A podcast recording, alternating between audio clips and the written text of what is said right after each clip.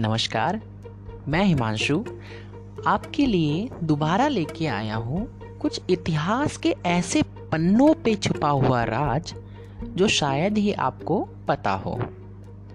बहुत सारे बच्चों का ये प्रश्न रहता है कि मध्यकालीन भारत पर सबसे पहले किसने आक्रमण किया? वो कौन सा अरब था? वो कहाँ से था?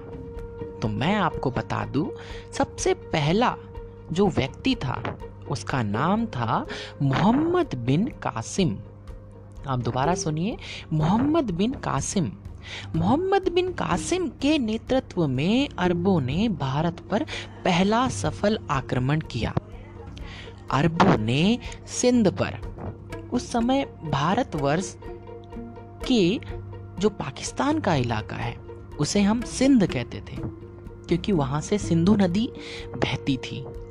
इसीलिए अरबों ने सिंध पर 712 ईस्वी में विजय पाई थी। याद रखिए 712 अरब आक्रमण के समय सिंध पर दाहिर का शासन था।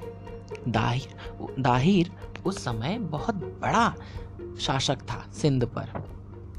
भारत पर अरब वासियों के आक्रमण का मुख्य उद्देश्य और कुछ नहीं, सिर्फ़ धन, दौलत लूटना और इस्लाम धर्म का प्रचार प्रसार करना था। मोहम्मद बिन कासिम के बाद महमूद गजनी का शासन आया। 932 ईस्वी में अल्पतगिन नामक एक तुर्क सरदार गजनी साम्राज्य की स्थापना किया।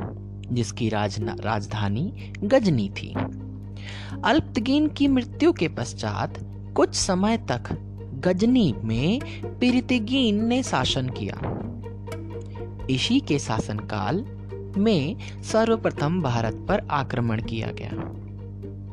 प्रथम तुर्क आक्रमण के समय पंजाब में शाही वंश का शासक जयपाल शासन कर रहा था।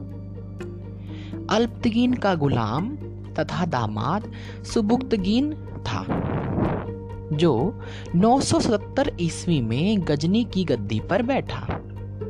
महमूद गजनी सुबुक्तगीन का ही पुत्र था, जिसका जन्म 971 में हुआ था। अपने पिता के काल में महमूद गजनी खुरासान का शासक था। महमूद गजनी 27 वर्ष की अवस्था में नौ ईस्वी में गद्दी पर बैठ गया। बगदाद का खलीफा अल आदिर बिल्लाह ने महमूद गजनी के पद को मान्यता प्रदान करते हुए उसे यमीन उद दौला तथा यमीन उल मिल्लाह की उपाधि दी। महमूद गजनी ने भारत पर कई बार आक्रमण किए। करीबन सत्रह बार आक्रमण किया है। महमूद के भारतीय आक्रमण का वास्तविक उद्देश्य धन की प्राप्ति था। महमूद गजनी एक मूर्ति भंजक आक्रमणकारी था। महमूद गजनी ने भारत पर प्रथम आक्रमण 1000 ईस्वी में किया। तथा पेशावर के कुछ भागों पर अधिकार करके वह अपने देश लौट गया।